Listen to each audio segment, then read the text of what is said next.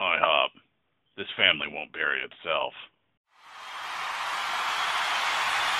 Are there any good-luck podcast listeners out there tonight?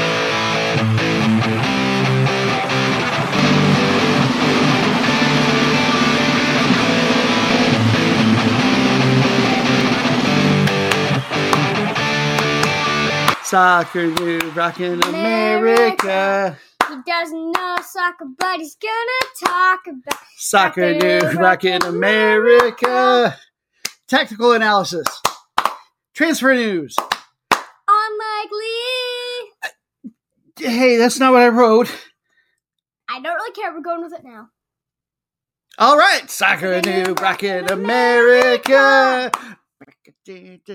Soccer new rock America featuring person new talking about soccer lots. Hello and welcome to Soccer New Rockin' America featuring Person Noob. Hello. Episode 89. Yeah, my daughter's here as well, the real star of the show.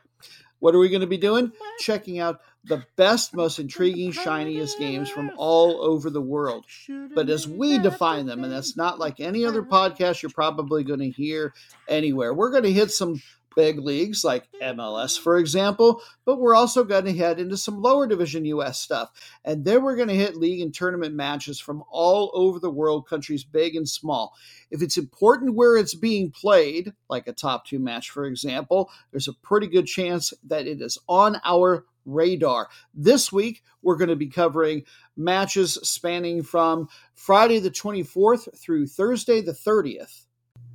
Like to have a little chat with my P-Noob girl at the beginning of most shows these days, because you are the star. You are the one everybody comes for. They want to know what you're doing, what you think, what you're up to. What have you been up to over the last week or so? Well, right now I'm eating a banana. Very exciting. And you're one of those, you like to take the whole peel off and then eat it, whereas some people just peel it down halfway. Because then you can take off those little stringy pieces. Those stringy pieces annoy me.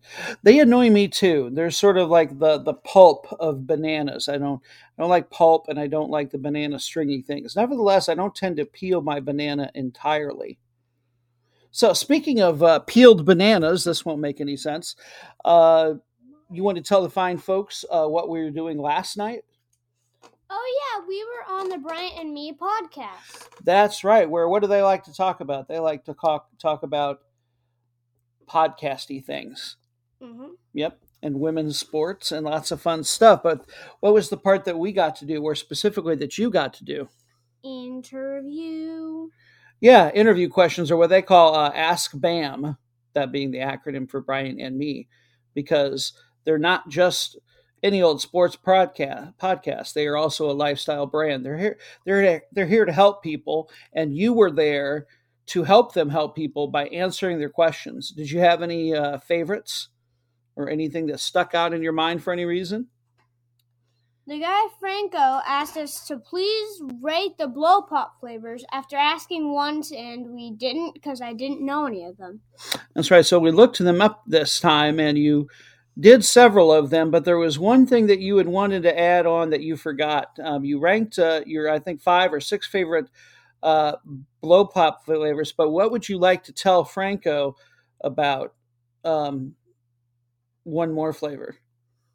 Oh, you mean the worst one? Oh yeah, what's the worst one? Joe Mama. Oh, Franco, she's talking about Joe Mama and being a blow pop flavor. Yep. Wow, you were feisty last night, and you are still continuing to bring the heat. Dad told me to say it yesterday, but I forgot to. Okay, fine. Credit where credit is due. If credit, blame. Who's keeping track? So, anything else about last night that stood out to you, or was that extra fun, or was it just kind of so-so? Because you're already a big part of my podcast, and now you've been on another podcast for the first time. Mm-hmm. the me and Bryant and me, his last name was the same last name as as the kindergarten aide at my school, and I thought that was very weird. Oh, Costello? Yeah. Yeah, it's not the most uncommon name in the world, so they could be distantly related. It's hard to say. All told, did you have fun? Yeah. Was it a lot more fun or just a little bit more fun than doing our podcast? Meh. But my favorite part was eating my dad. Ow, why are you biting me? This makes no sense for the show. All right, enough of this nonsense. By the way, this is our way of saying thank you very much to Brian and me for having us on their podcast of that name last night. We really did have a lot of fun. Can't believe we got invited. We're still building our audience is the best way to put it, whereas they are well established and have had many fine and honored guests on their show that other people know who they are, whereas we're just working our way up to that. So we had a really good time. Seriously, thank you very much for having us on last night. Always have enjoyed your show. We'll continue to do so, whether we are honored, privileged by getting to make another appearance sometime or not. But in the meantime, let's get into our show. Shall we get into the soccer? Yeah, but first I have a quick announcement. Oh, okay. I finished my banana. Match number 1!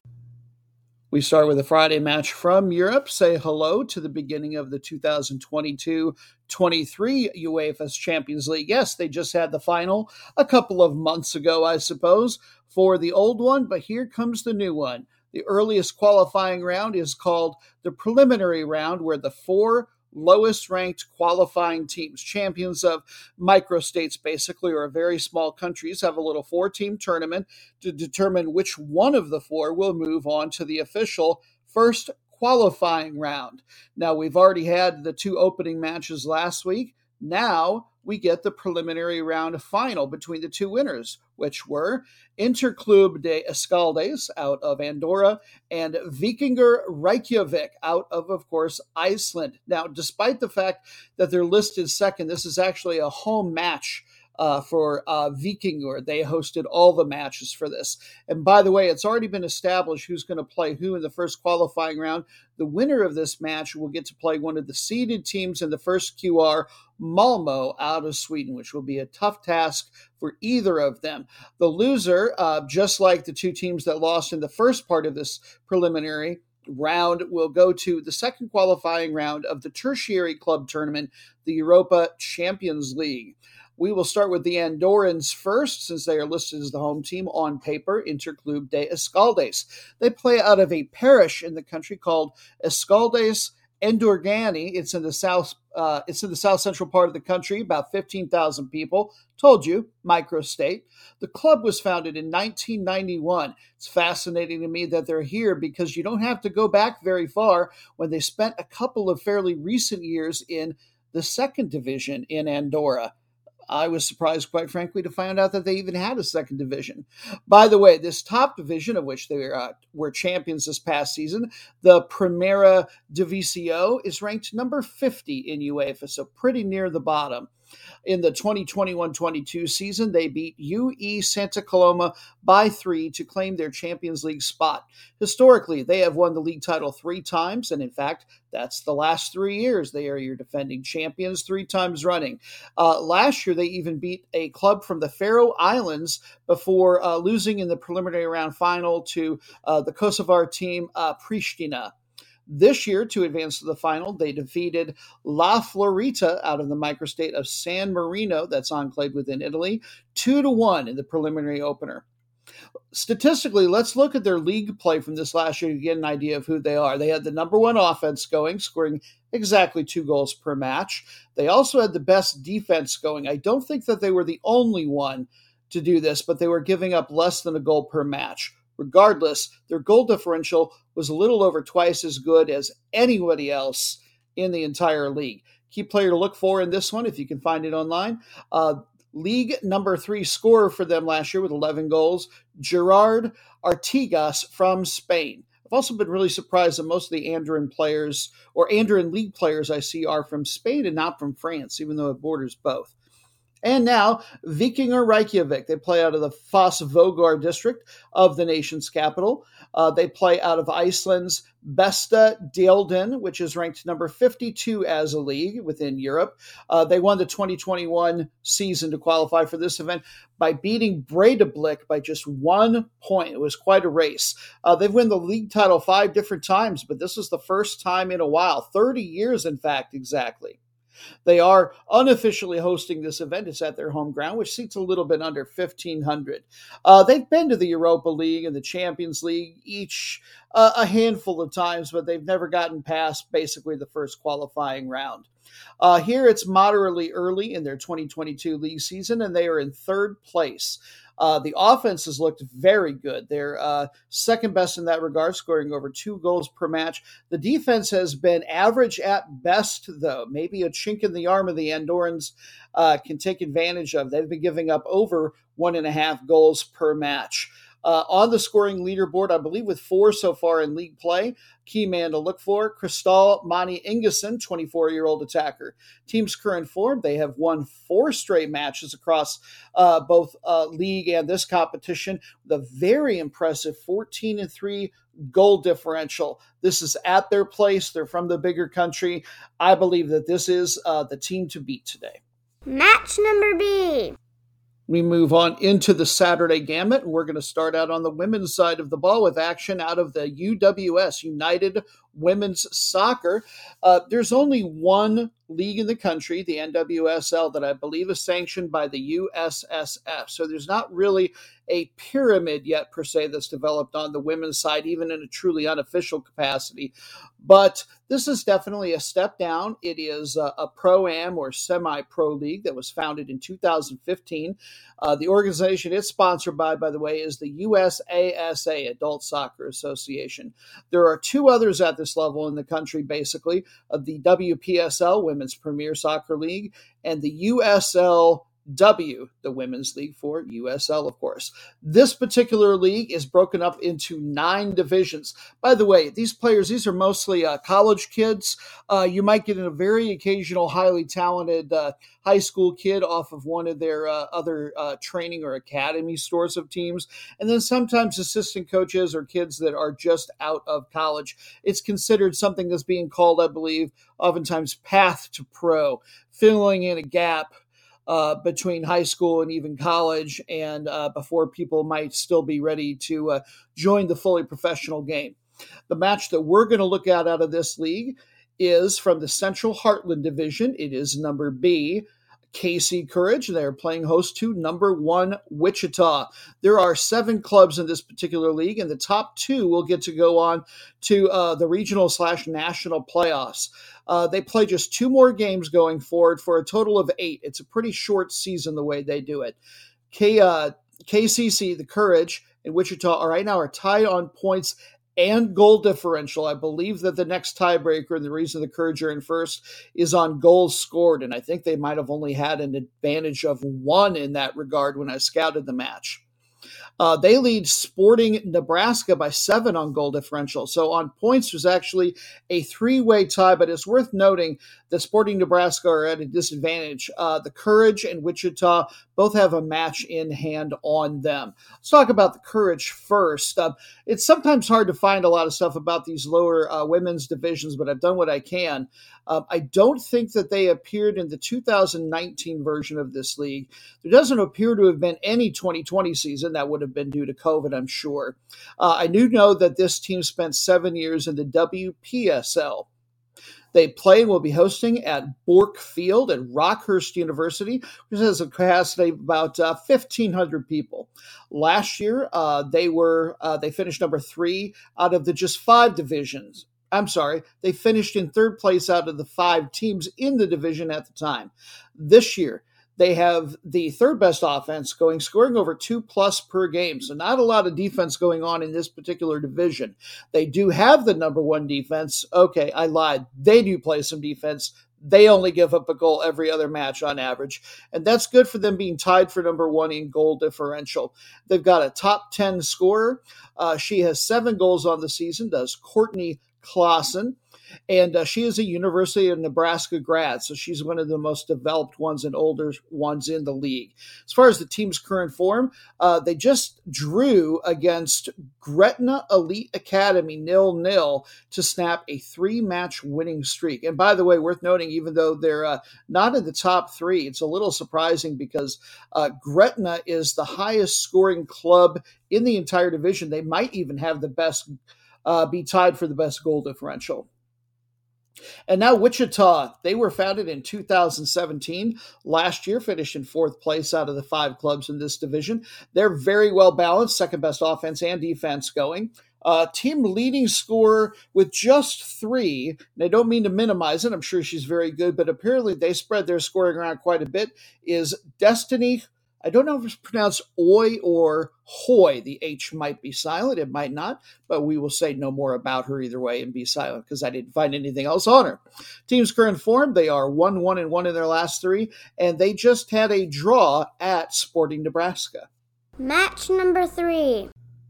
For this one, we're going to stay in our region, if not our country, and pay a visit to the Championnat National of Martinique in the Caribbean. They are having their playoff final. According to a site that I like, Kick Algorithms, this is probably the 17th best league in all of CONCACAF, the 7th best overall in the Caribbean sub-region. And considering they only rank 18 of them, that's not too shabby. By the way, Martinique, if you're not overly familiar, is a French overseas territory, so it is not a member of FIFA. That said, they do get to participate in CONCACAF events, and teams from this country do get a chance to also play in the qualifying rounds, and if they get far enough, the real deal, the Coupe de France, the FA Cup over in France. This is a league that is broken up into 2 divisions of 10 teams each, and the top 3 from each of those groups made the playoffs. The number 1 teams got to go straight to the semifinal. Your finalists, they are the second best team from Group B, Club Franciscain, for the regular season, second best. Obviously, they're the best one right now. And they are playing the winner of Group A's regular season, Golden Lion, Club Franciscain. We will start with them as they are playing host. They play out of the city of Les Francois, which is in the arrondissement of Les Marines. It's in the east central part of the country, a dozen or so miles from the capital of Fort de France. Got about 16,000 people. This is your historical powerhouse. 19 league titles. That's tied for the most in the nation's history. And 2018-19 was the last time they won it. And they've got some history on their side as well. This is a team that's used to winning a bunch. The CONCACAF Caribbean, or the Caribbean Club Shield, which is the tournament that is for the amateur or semi-pro teams in the Caribbean, they won that event in 2018. They've made 5 appearances back in the 80s and 90s in what is now considered the CONCACAF Champions League. It was structured very differently back then, though. Never got past the first round or two of the Caribbean stage. 2020-2021 season, they got to play in the FA Cup and the Coupe de France, and they made it all the way to the round of 32, made it past what they call the overseas ties, where they're playing champions or runners-up from some of the other French overseas territories. And then they promptly lost to League One side Angers 5-0. No surprise there, no shame in getting your butt whooped. But you know what? They beat somebody good in 2005, 2006, because they got all the way to the round of 16. Last year in league play, they won Group A, and then they were in first place after 3 matches in a 6-club championship round. Things were structured a little differently for them last year, but they only played 3, and then there didn't seem to be anything else. So I'm assuming that it was abandoned, again, probably because of COVID. This year in league play, again, they were second best in their group. They finished 6 points behind undefeated Club Colonial, but they got their revenge and gave Colonial their only loss of the year in the semifinals, beat them at their own place, 0-1. In the regular season, they had the best offense in their group going, scoring over 3 per match, and then they only gave up 1 goal per match as well. They had the best goal differential, even better than Club Colonials, despite the fact that the latter was undefeated. Team's current form, they've won 2 straight, but more importantly or impressively, they are unbeaten in 14 of their last 15 matches. And now, Golden Lion, your new and perhaps rising power. Not too much on them. They've won the league title a couple of times. 2015-16 was the more recent of those. Last year, they won Group A. They have this year the number one offense going by a lot in their group. There wasn't as much scoring going on. They actually scored the same number of goals as Club Franciscain on the year, but there was no crossover between the two divisions. They only had the fourth best defense, but they were giving up less than a goal per match. Overall, it was good for having the number one goal differential by a factor of better than two. Team's current form, 4-2-0 in their last six, and they advanced to this by having to win in penalty kicks after a 0-0 draw after 120 minutes over a team I'm probably going to mispronounce called Eglon. Match number four. We remain on Saturday, but we switch confederations. We're headed off to Oceania this time, where they're talking Champions League. It's the national playoff stage there. Here's how things work for the OFC. The top two teams from each of their member countries from the previous year's league will play, and it's apparently up to them whether it's a two-legged tie or just a single match. This particular one we're going to talk about is a single match. In any case, the winner moves on to the knockout stage of the Champions League, and the loser is done. We're going to take a look at two teams from Papua New Guinea. Their National Soccer League is rated number 7 out of the 11 members in the OFC, at least if you follow kick algorithms. They're usually pretty good. They are choosing to just have a single leg match, and they are going to play it at basically their national stadium, the PNG Stadium. The matchup is between last year's top two, number 1, Ley City, versus number B, Hikari United.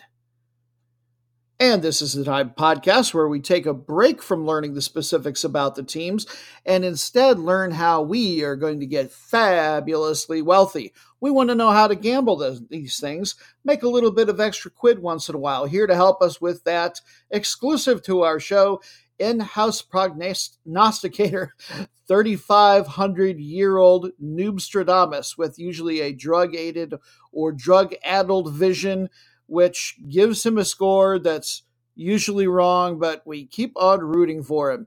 Anyway, take it away, O mighty soothsayer. Greetings from the merciless Thracian plains of Greece. 'Tis I, and I am huddled up in a tent. Can't have the howling winds blow my tea leaves away. I'm reading them in order to divine your soccer score this week. No lotus leaves, traveling through space and all that, not this time. No way I'm risking the vision I'd be unlucky enough to get regarding Papua New Guinea. Perhaps you have not been to Goaribari Island, but I have, and I'm not going back, not even in my mind. Back at the beginning of the 20th century, I was with the Missionary Student Party, led by James Chalmers and Oliver Fellows Tompkins. I was not part of their preaching, and so was spared getting killed and eaten there at Dopama Village.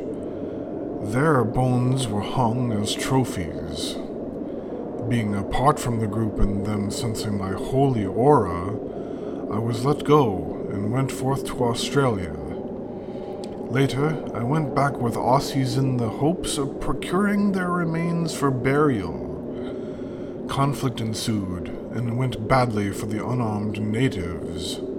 As the village was razed, 10,000 burnt skulls were found in the longhouse alone.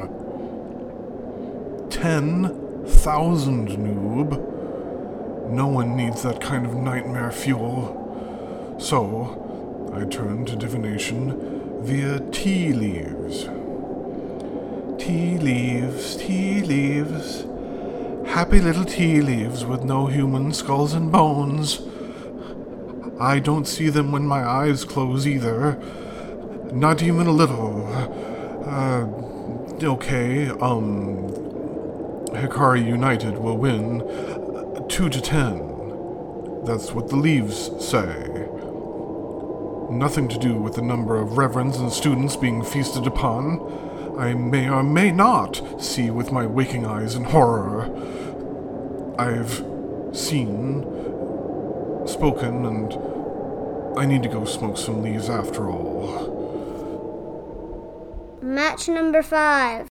One more Saturday match, we're going to bring it back on home to the U.S. and cast our eye on another lower division league, this time on the men's side, the NPSL, National Premier Soccer League. Basically consider this to be on the unofficial fourth tier of the unofficial American soccer pyramid. Just like the UWS we talked about earlier in the show, this is not a league that is sanctioned by the USSF. They are members of the USASA and yet are very much considered on par with USL League 2, which is all but officially fourth position on the American ladder.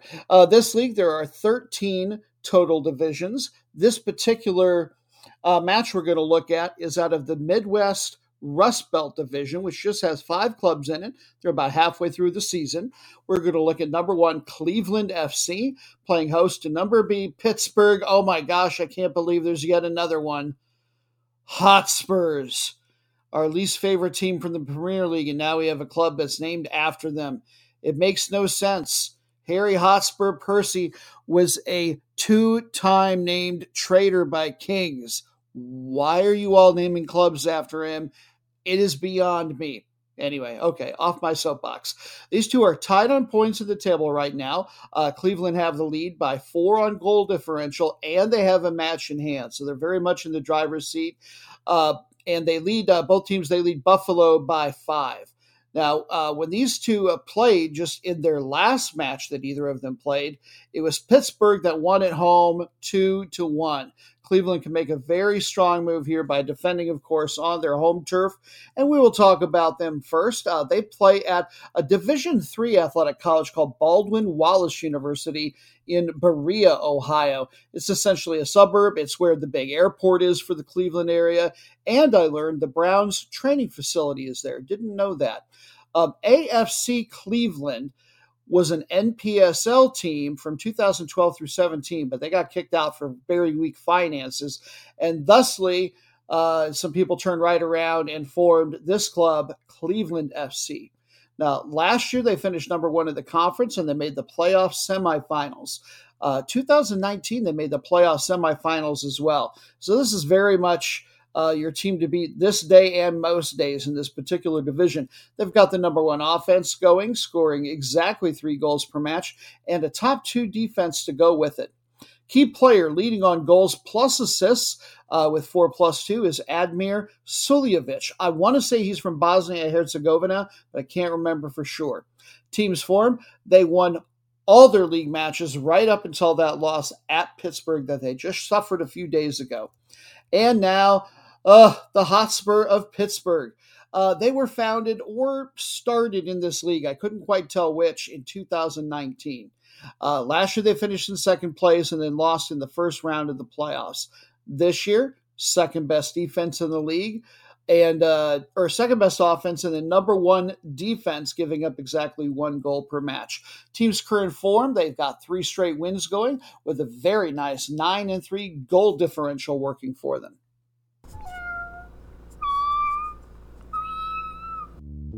I swear, those kitties, they must think there's catnip somewhere inside each of these weekly recaps we do from the matches the episode before. Well, let's crack into one and find out. Last week's match number 1 was a Saturday match from Major League Soccer. Number 3 in the East, Montreal, took on number 4 in the Western Conference, Austin FC, and it was Austin getting a 0-1 win. They are still staying afloat. The essentially expansion side in their second year, they are now up to number 3 in the West. Montreal slipped a match down to number 5 in their conference. Sunday match number B was the promotion playoff final, second leg of a home and away two-legged tie in Spain's Segunda division to see who was going to get the third and final promotion spot into La Liga. Number 5, Tenerife, took on number 6, Girona. The first leg had gone 0-0, not so with this one. Girona came out on top big, 1-3. Congratulations to them on moving back up, and also to Kristall Stuani from Girona. He had the first goal of the match on a penalty kick. Match number 3 was from Puerto Rico's Liga Puerto Rico, top flight there. Number B, Metropolitan took on number 1 at the table, Academia Quintana, and the result was a Metropolitan win 4-1. But because another team that was very close, I believe, had 2 matches in the interim, I know that they had a match in hand.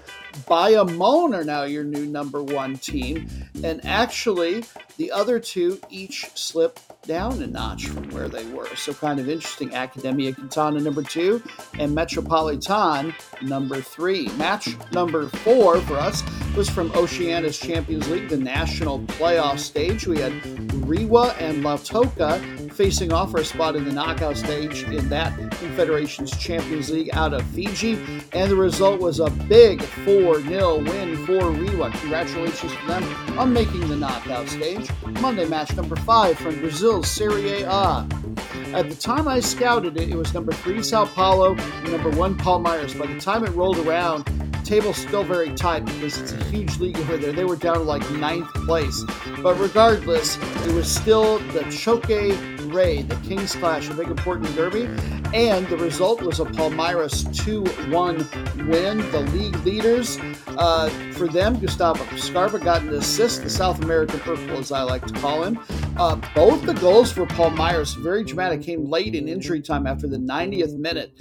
So obviously they are still in first place, and that drops Sao Paulo down to 10th place. Tuesday, match number 6 from the 2022-23 UEFA Champions League. Yeah, we're already into that again. Qualifying stage, the preliminary round, first matches. We had FCI Levadia on one side of the bracket taking on Víkingur Reykjavík. So a really good one between Estonia and Iceland, and it was Víkingur that came on top big 1-6. So they'll move on to the preliminary league final with a chance to get to the official first qualifying round. For Levadia, a guy whose name we had a lot of fun with, Zacharias Beglarsvili. He had the first goal of the match, believe it or not, before the Icelanders went on their tear. Kristall Máni Ingason, who you said to look out for, he had the second and game-winning goal. Congratulations to him.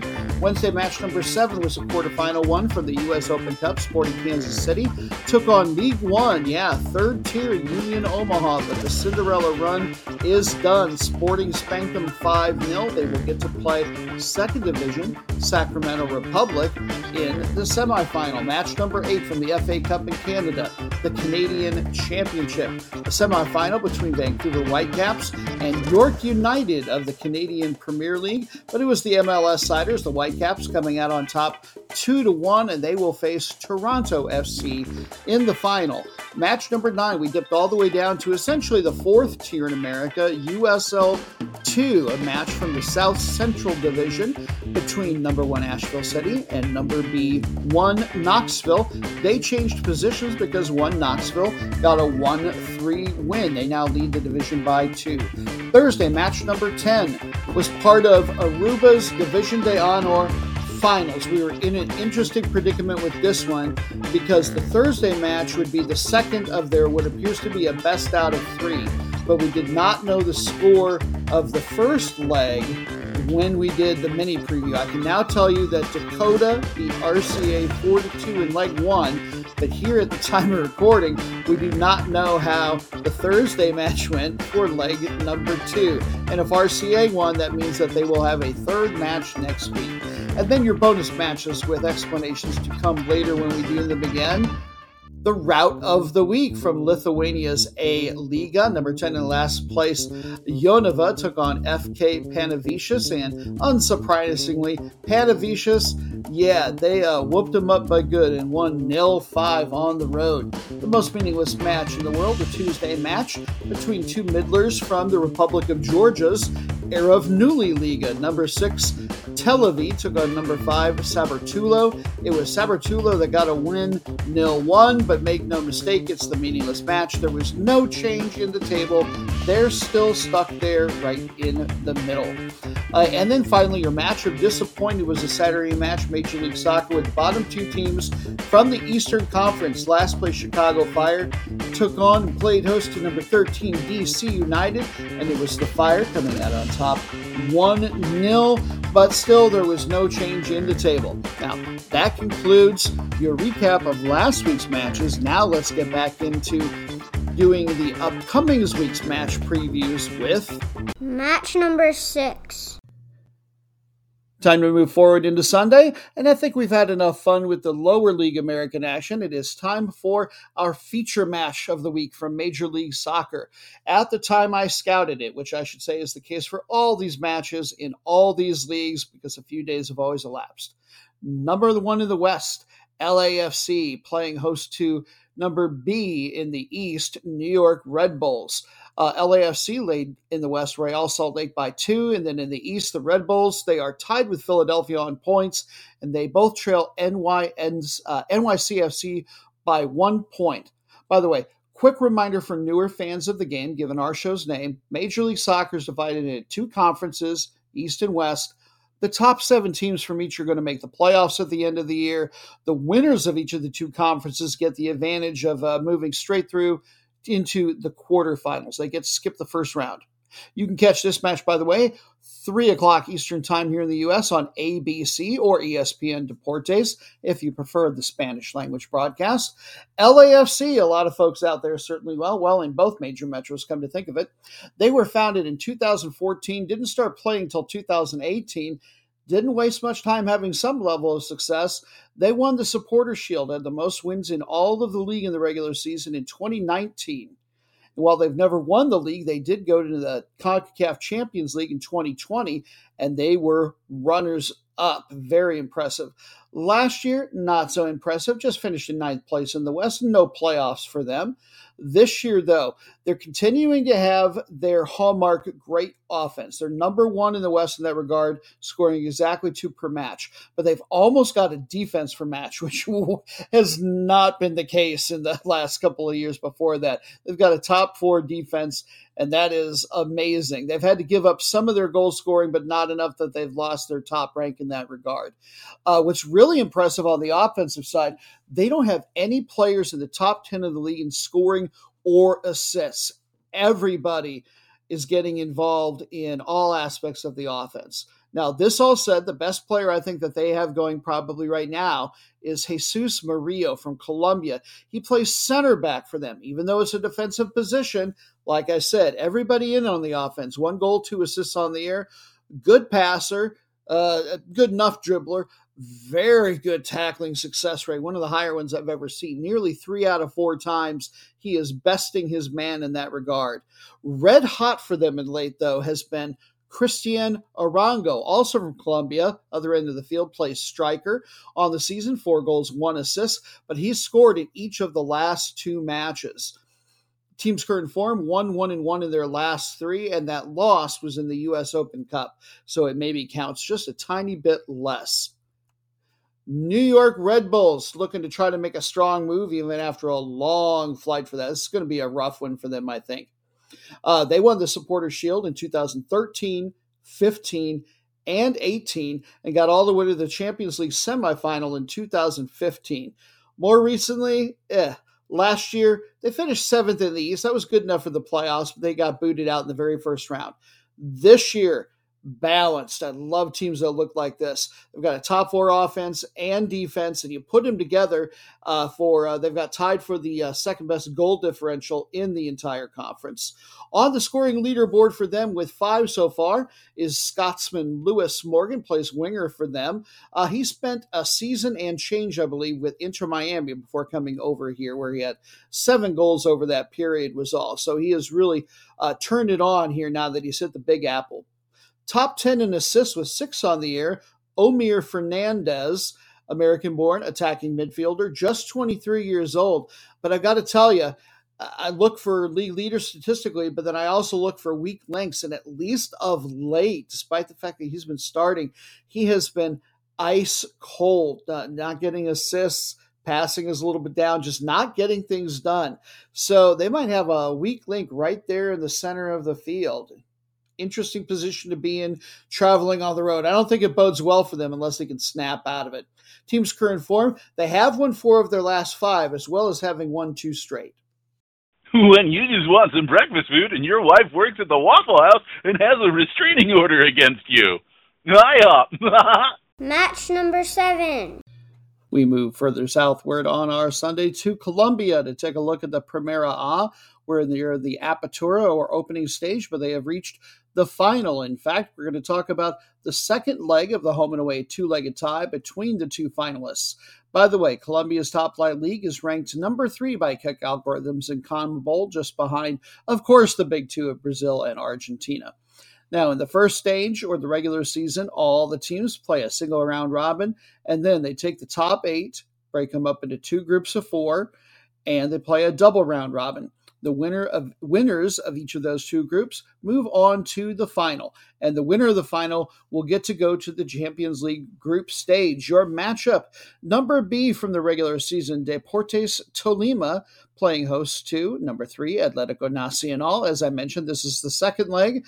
The first leg, Atlético Nacional left with quite a lead. They won 3-1, so Tolima has quite a hill to climb. When they played earlier in the regular season, Tolima did actually win 0-1 on the road. By the way, you can catch this if your satellite package runs deeply enough. It might be something to hear in the States anyway. You got to find online at best. 8 o'clock Eastern time on Nuestra Tele Internacional. Now, Tolima, your hosts, that is not the name of the city, by the way. That is the name of the department, or essentially state within the country.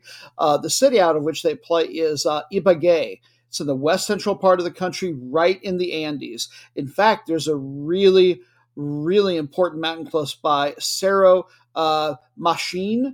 It's been rumbling for about 800 years, and not saying that it blowing up is imminent, but I was thankful to read that despite the proximity of the mountain to the city, they might get quite a show.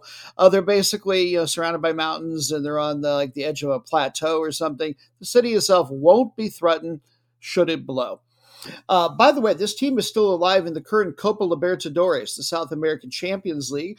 They're getting ready to play Flamengo out of Brazil in the round of 16. Congratulations to them on the fine run.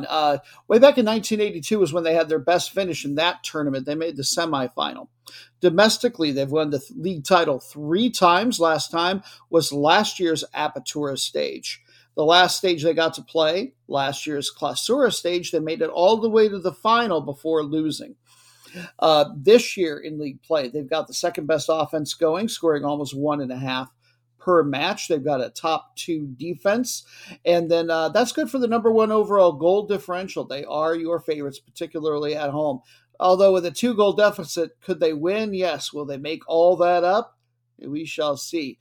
In the regular season, they finished 2 behind one of the historical powerhouses, Millonarios.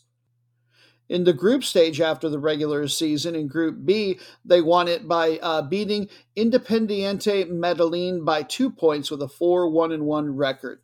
The best player that they've got going, I believe, is Anderson Plata. He plays right winger for him, had 4 goals on the regular season. He's actually here on loan from a Brazilian team, and not one of the stronger ones, though, Atlético Paranaense, and he is the team's leading scorer. And now, looking to try to hang on to that lead they've built, Atlético Nacional, they play out of the aforementioned city of Medellin, which is the second biggest one in the country after the capital of Bogota, northwest central kind of part of the country, metro of about 2.5 million people.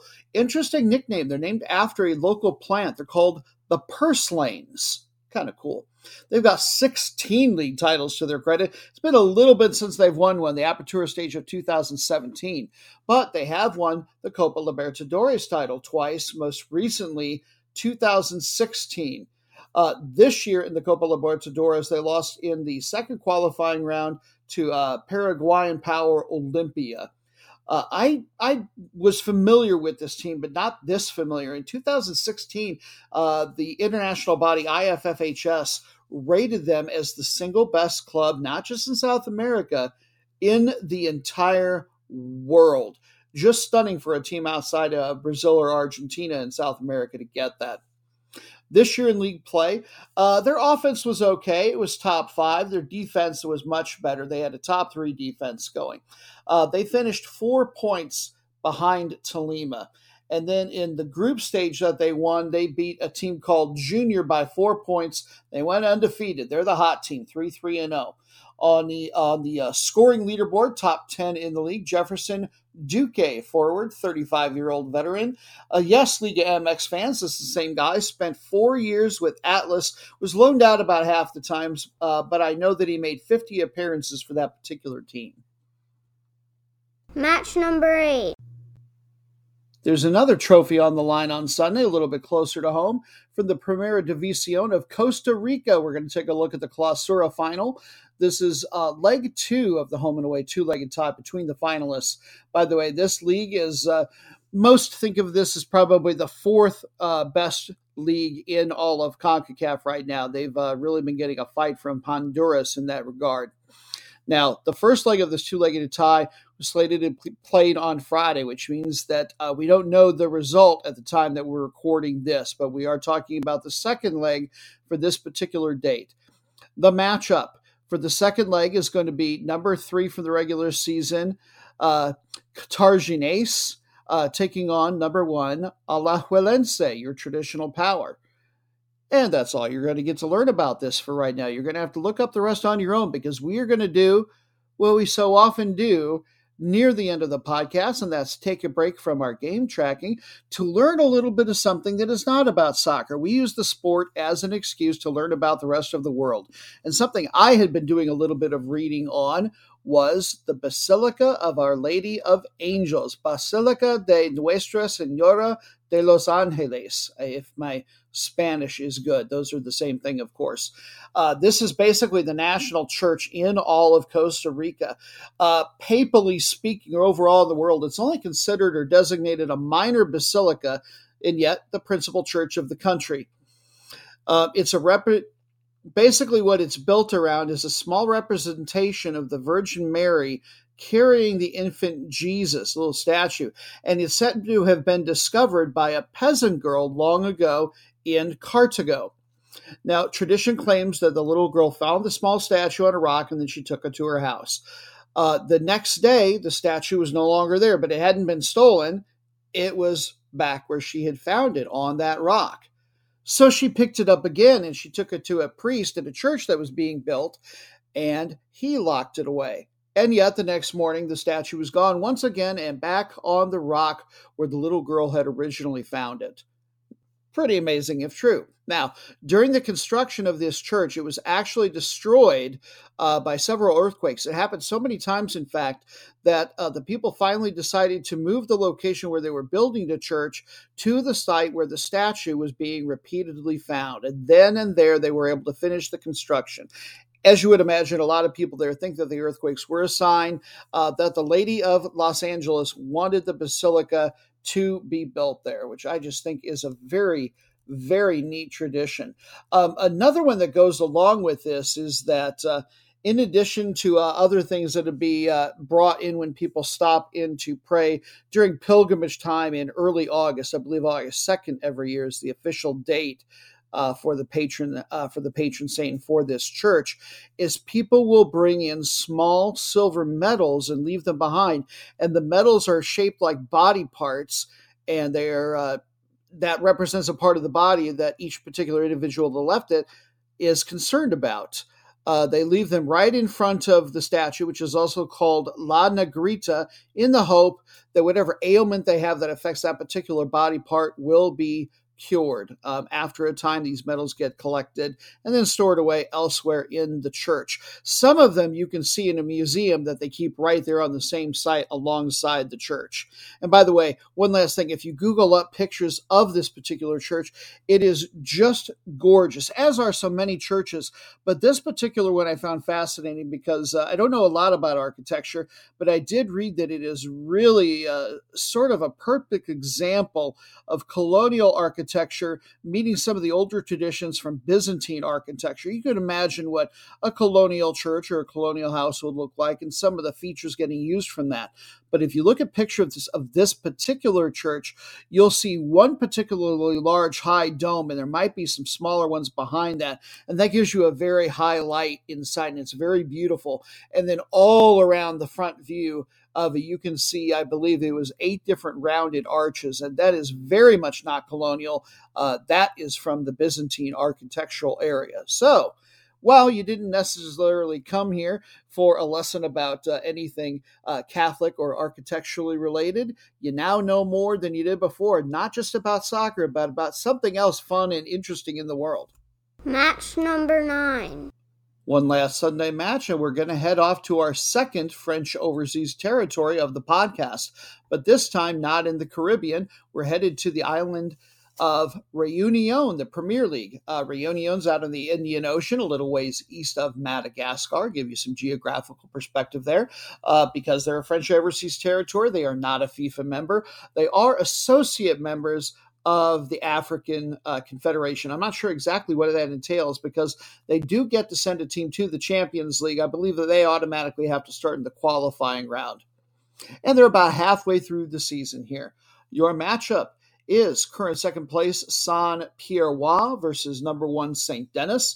They are tied on points. St. Denis, though, have a 7-goal differential lead, and they have a match in hand against Saint-Pierrois and the team that they both lead by 1 point in the table, the, as far as I'm concerned, grotesquely named La Tamponaise. Yeah, we don't run blue in the show, and I don't want to start now. I just think that that's the worst named club in the entire world. Yeah. Anyway, let's talk about the teams.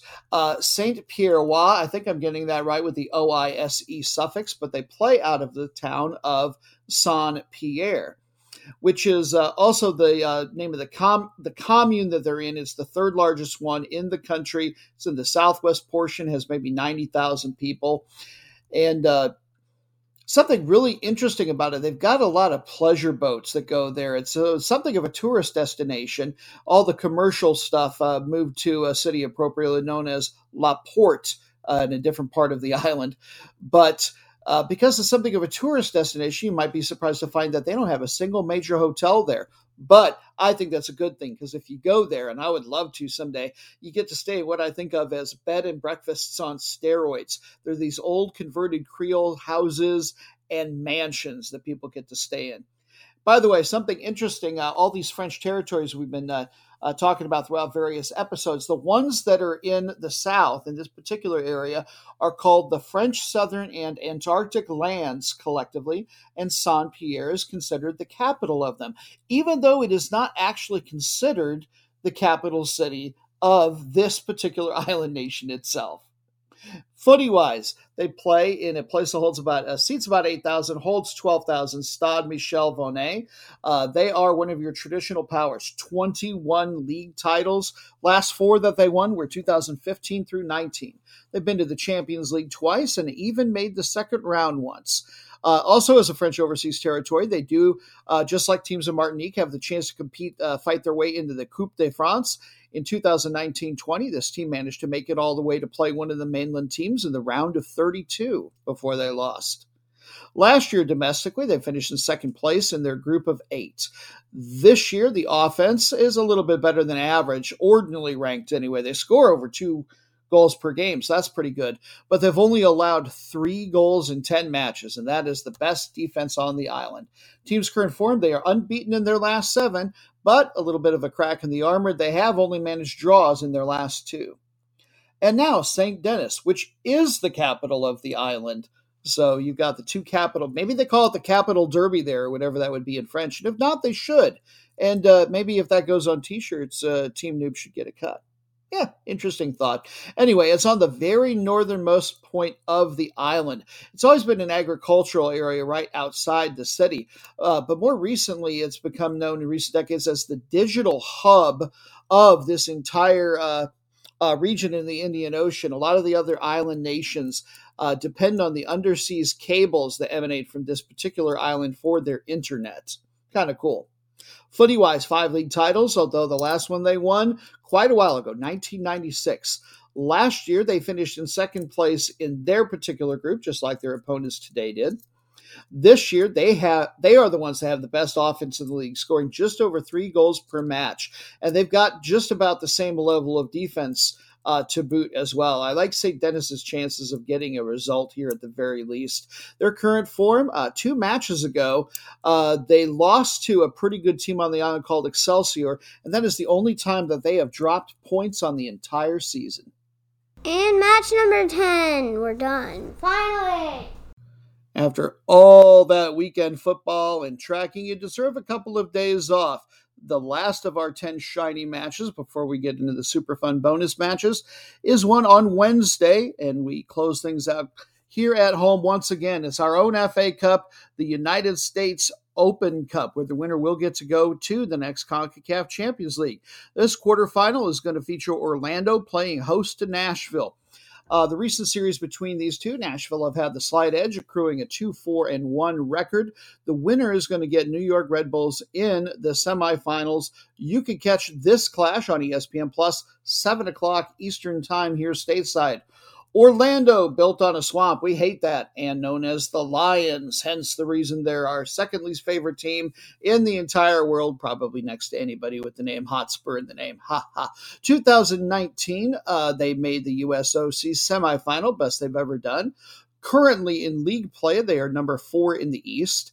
In this event, they advanced to the quarterfinals with a win over Inter Miami. Now, they had to do it in penalty kicks after they went 120 for a 1-1 draw. This year in league play, it's kind of surprising that they're as high in the table as they are, in my opinion. They've got a below-average offense. They're only getting 1.25 goals per match on average. Defense is a couple notches better, but average at best, really. Goal differential is only number 8 overall. This is a team that I think is going to have a hard time making the playoffs in league, so I guess it's good for them that they're having a nice run here in the Open Cup. Key players to look for, tied for number 1 in the Major League Soccer assists with 8 so far, is Mauricio Pereira from Paraguay, 32-year-old veteran attacking midfielder who spent 6 years with Krasnodar over in Russia before coming here in 2019. And then their real star, in my opinion, tied for second best right now in the division in clean sheets, or in the whole league, I should say, actually, is Pedro Galesi from Peru, 32 years old. He's been a bit of a journeyman. Longest stretch he had was with Veracruz in Liga MX. Team's current form, they're 1-1-1 in their last 3, and the goal differential is starting to lose its luster a little bit. They only scored 4, but gave up 5. And now Nashville, a team that was founded just 4 years ago. This is their first U.S. Open Cup appearance because of the pandemic. They didn't have it for a couple of years. Currently in the Western Division, yes, even though they're Nashville, they play in the West in Major League Soccer. They are in 6th place. They advanced to this quarterfinal with a 1-2 road win over a very good Division II side in Louisville City.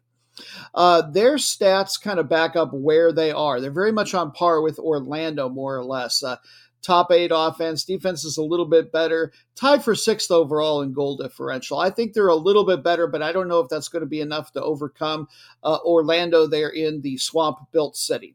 Best player that they have on their roster, most would agree, I think, is Hani Mukhtar, their German center forward.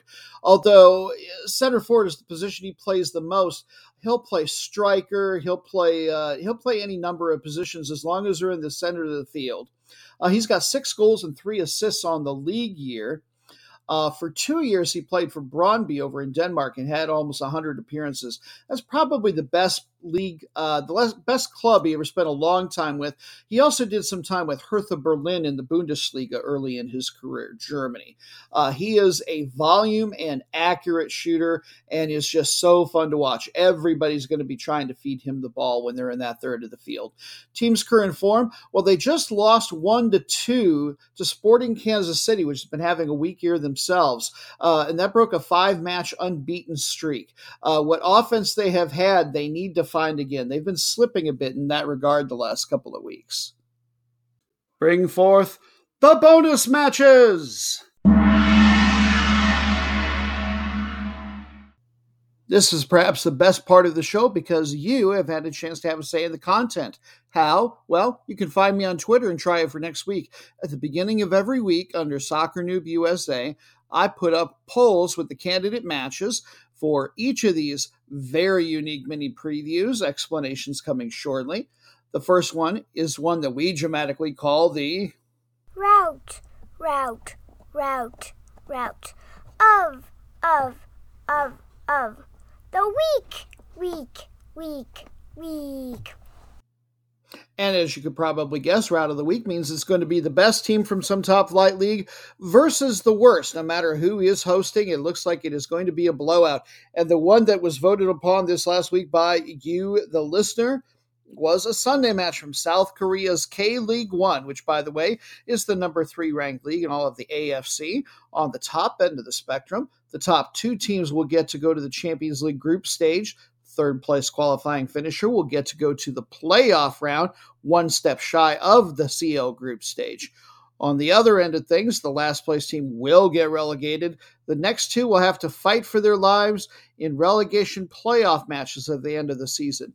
They're about halfway through this year's league season, and your matchup is number 1 Ulsan Hyundai taking on number 12 in last place Seongnam FC.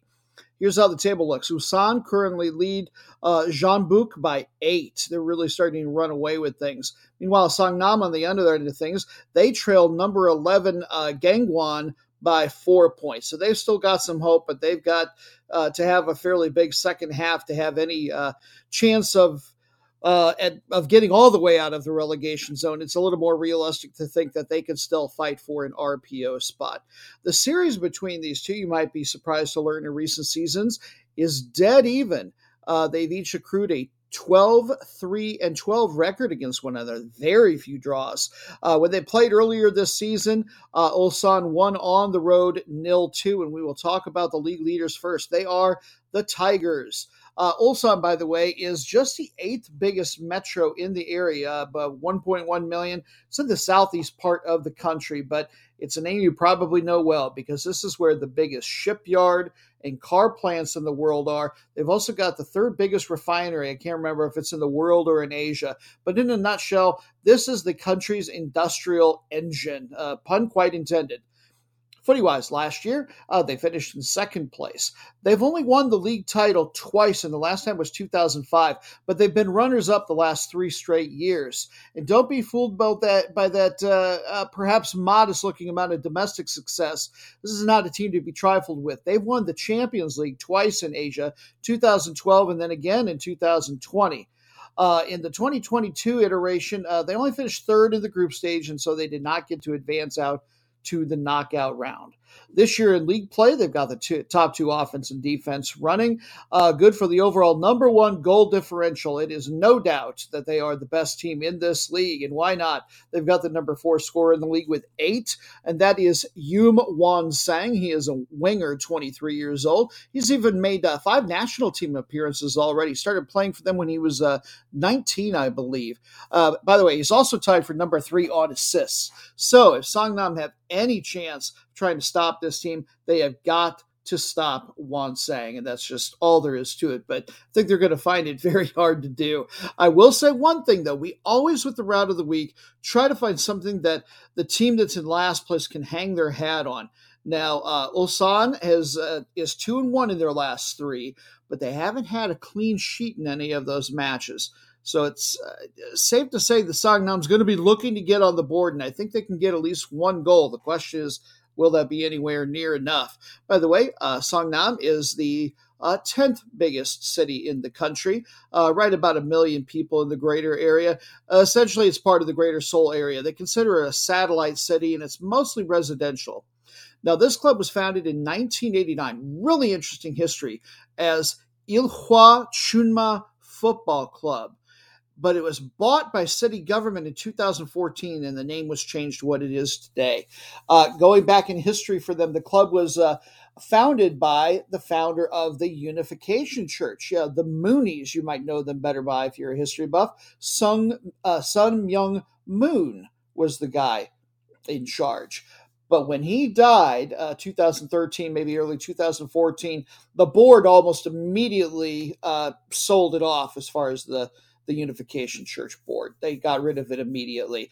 They did okay for a couple of years, but then starting in 2019, they've really been nothing but bad. And it's too bad because they've got quite a good history. IFFHS rated them as the 5th best Asian club in the entire 20th century. Very impressive. 7 league titles. Why not? They won those between 1993 and 2006. They've even won the Champions League title twice.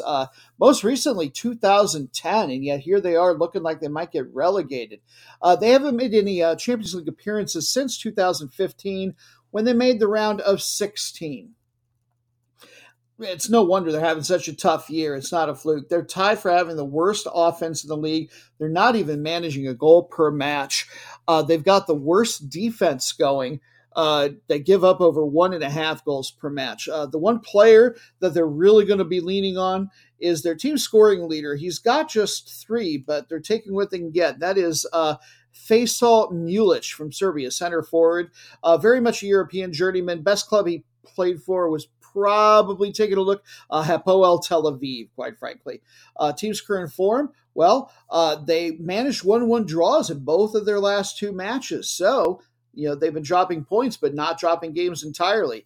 And more to their credit, they actually haven't lost a single game since early April by more than 1 goal. Now, yes, there's a lot of losses in there, but like I said, we're looking for little glimmers of hope we might have, and the fact that they can keep games close, well, that's one of those. Could you be the most meaningless match in the world? Yes, you could. You're so boring.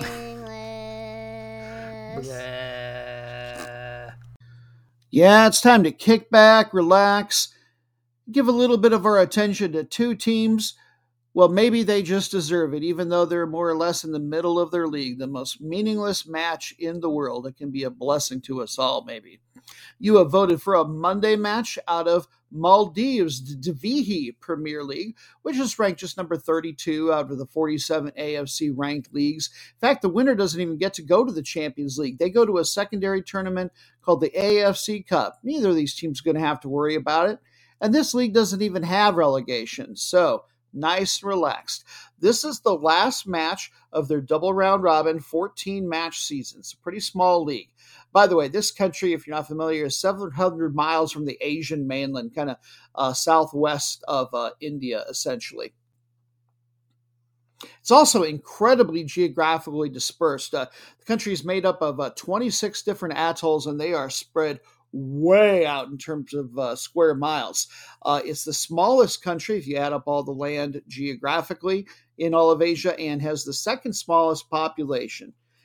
Teams we're going to learn just a little bit about, you voted for. Number 5, Valencia, taking on now number 3, United Victory.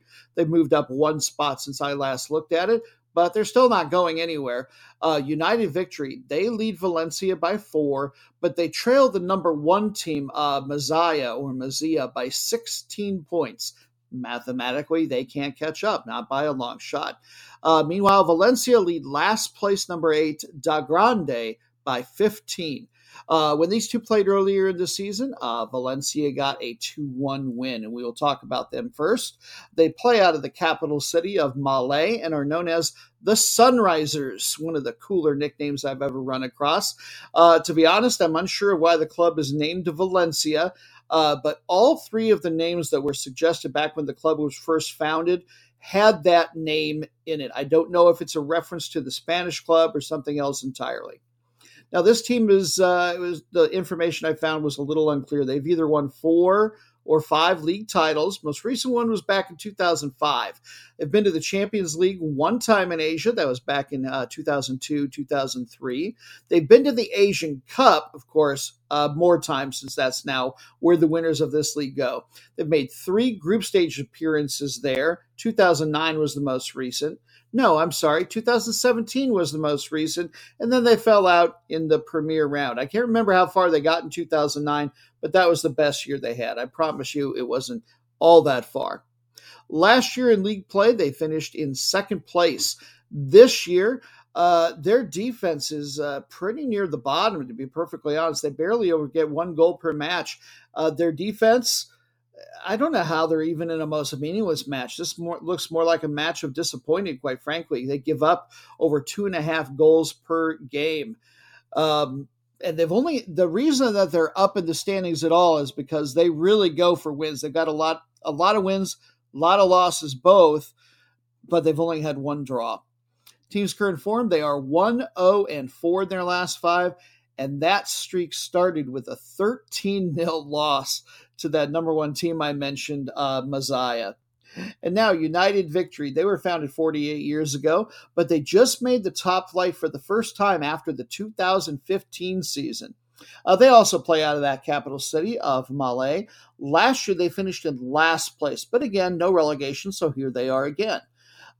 Statistically, they've got slightly above average offense, get about 1.5 goals per game. Defense is right on par with that.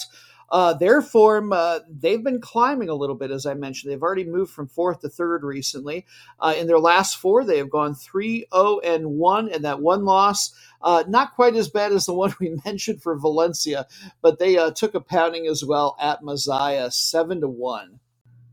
And now, as is usual, we will not be ending the show on notes of happiness or joy, but rather with consternation, wailing, and gnashing of teeth. Welcome, heathens, to the match of disappointed! And it is a match between the two bottom teams from some league that you have picked, and it's not a top-flight league in this case.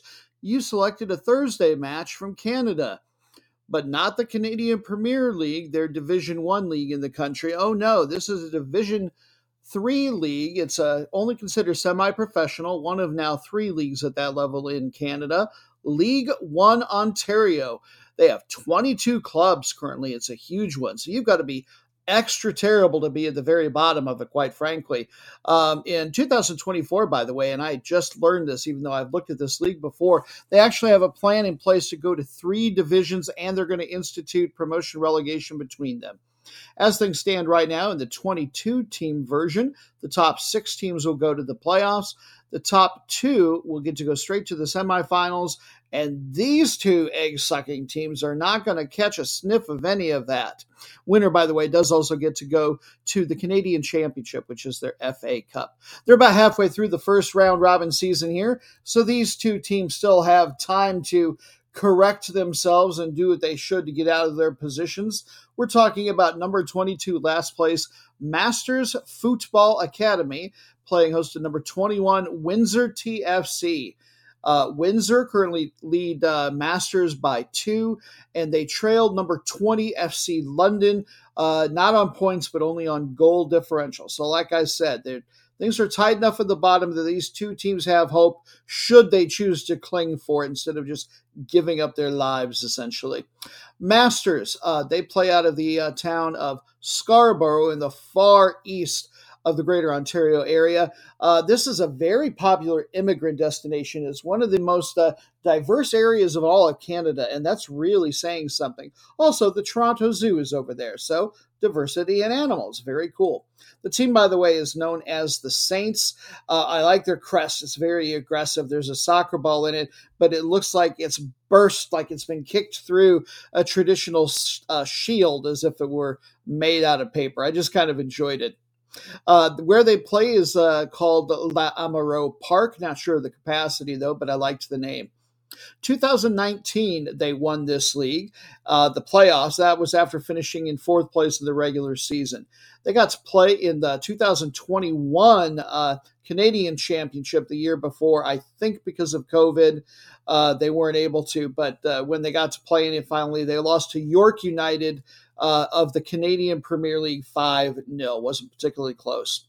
Last year, they finished second place in the Eastern group. They had broken up in divisions, whereas now it's all just one big long thing.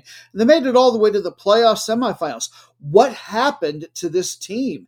This year they're only 1-3-6. Yuck. They are tied for 12th in offense. They get about 1.5 goals a game, so that's not bad. The defense is definitely their bugaboo. They give up just over 3 goals per match, and that means they have tied for the worst overall goal differential. They are playing defense like a sieve. Form in their last 3, 0-2-1, with a somewhat promising 6-5 goal differential. They got to look for any hope where they can find it. And now Windsor TFC, Windsor, you're probably familiar, but it's in the southwest part of Toronto, right across from Detroit. They are known as the Stars. In fact, the official name of the club, I believe, used to be the Border Stars. They joined this league in 2014 after the Canadian, I can't remember what it stands for now, the CLS, maybe it was CSL, Canadian Soccer League, was desanctioned. That league still exists, but it is not an official league within the country, if you will. They became, if you were wondering about the TFC earlier, it's not a coincidence, yes, they are a satellite club of Toronto FC, of Major League Soccer. They became such in 2016. Last year, they finished in 8th place in the Western Conference, didn't quite make the playoffs. This year, their offense, well, it's better than their defense. That's the best you can say about it. They're number 15 in the league in that regard, but they're basically second to last in defense and goal differential, and they have lost 2 straight matches. And rather than wishing our neighbors to the north good luck in this match and for the remainder of the season, we shall instead waggle our fingers at them and shoo them away in our usual fashion. It was bad. It was awful. I was terrible. Get him away. Hey, boo! Boo! IHOP, because the only thing you hate more than good food is yourself.